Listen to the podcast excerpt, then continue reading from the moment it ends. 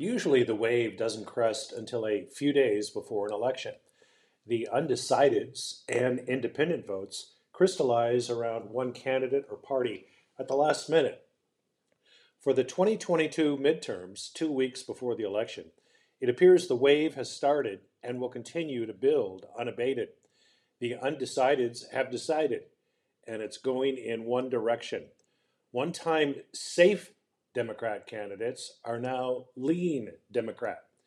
Recent lean Democrat candidates are now toss ups, and so on. You get the idea. Races once considered safe in blue states for Democrats are now nail biters. Think back to just a few months following the Supreme Court ruling basically canceling Roe v. Wade. The left thought they had their flicker of hope. Conventional wisdom had them losing possibly 20 to 30 seats in the House, as is often the case in a midterm election. A number of mostly left leaning pundits, though, thought the court decision could even create a situation where the GOP gaining control was not a certainty. They were sure a huge jolt of adrenaline would energize the abortion crazed leftists and send them sprinting to the polls en masse. Today, that issue barely registers in any polls. What a change! The news keeps getting worse for the Democrats, and if you want to identify a defining reason, look no farther than that old pillar of a democratic republic, the debate. In almost every instance, the conservative candidate has pounded their leftist counterpart, if they'd even agree to a debate in the first place. We got a taste of what was to come two years ago when Glenn Youngkin took it to Clintonista Terry McAuliffe in Virginia. Fast forward to last week's New York gubernatorial debate, Republican Lee Zeldin embarrassed liberal incumbent Kathy Hochul. He was game ready, forceful, and relentless.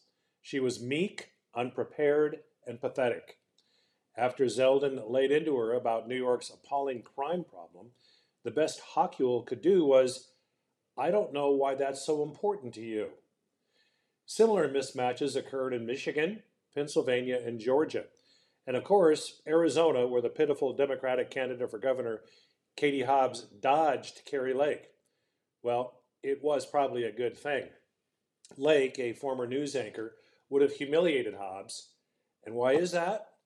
The mainstream media never, ever challenges the progressive elites. The candidates rarely, if ever, get a tough or embarrassing question from their journalistic cohorts. The elite ruling class and their minions have grown soft.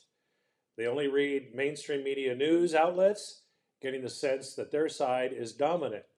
They are not battle hardened like the Republicans. The GOP candidates look down the barrel of a gun nearly every day.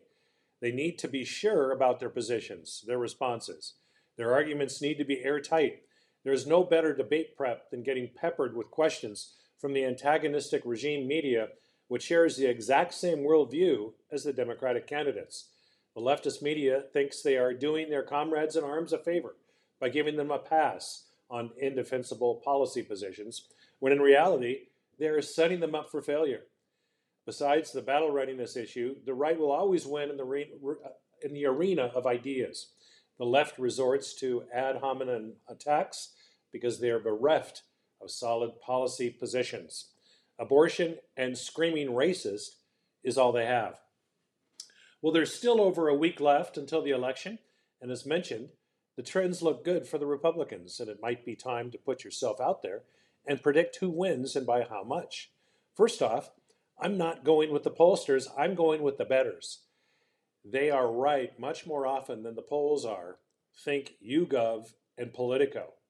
They don't even come close. In 2016, the day before the election, the betting line favored Hillary, but before the polls closed on that Tuesday, the betting line favored Trump.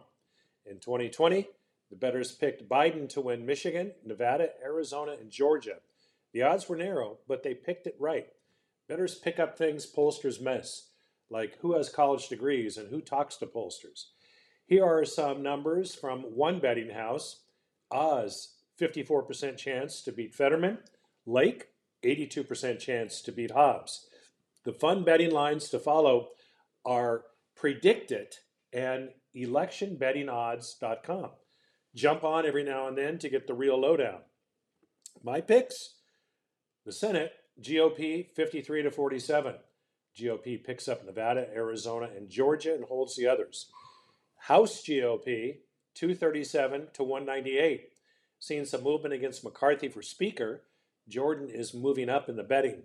Well, let me know yours. Just put them in comments, and I'll think of a fun prize for whoever comes closest. Thanks for listening.